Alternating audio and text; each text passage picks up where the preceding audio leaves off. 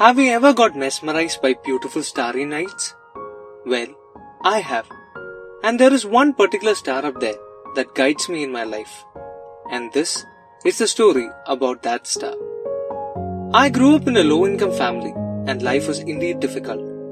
My mother took care of my younger brother and me by selling cow's milk in our locality. In my younger days, I wished to study abroad and it was a far-fetched dream as we never had the means to afford it. But my mother proved me wrong. She was my only pillar when others opposed. When everyone said our family would end up on the streets if I turned out to be a failure, my mother told them off and said she would gladly go to the streets with contentment that she at least tried to make her kid's life better. It was not easy for us. She sold all her ornaments and took a home loan. When we became a laughing stock in front of everyone, she played it cool. She believed in me more than I believed in myself. She always radiated love. Ten years back, we couldn't even dream of getting on an aeroplane as we were that poor. But today, I can happily say that I made my mom proud. Today, my mother and I have traveled to over seven countries and have experienced quite an adventure. The smile on her face was everything that I could ask for. Life taught me there is nothing you can't achieve if you have the willpower to chase after it. But as someone said, every good thing in life doesn't stay for long. My mom was diagnosed with breast cancer and left us on December 23, 2020.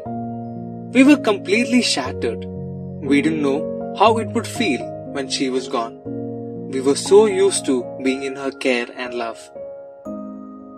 I know for a fact that she is in a pain free place, but not a happy place because she was so happy with my brother and me right here, and I believe that there is no happier place for a mother than with her own children. I have decided to add her name to mine because that's what makes me who I really am. I will carry a legacy with me. I still remember the last rituals. I carried an earthen pot filled with water on my head and broke it as per rituals. I broke it as hard as I could, expecting her to wake up, but she didn't. The pain is unbearable, the void is irreplaceable, but the love will always remain unconditional. Please embrace each and every moment with your loved ones and try not to take life for granted. Always remember to count your blessings. Appreciate what you have before it turns into what you had. All mothers deserve nothing but the best care and love.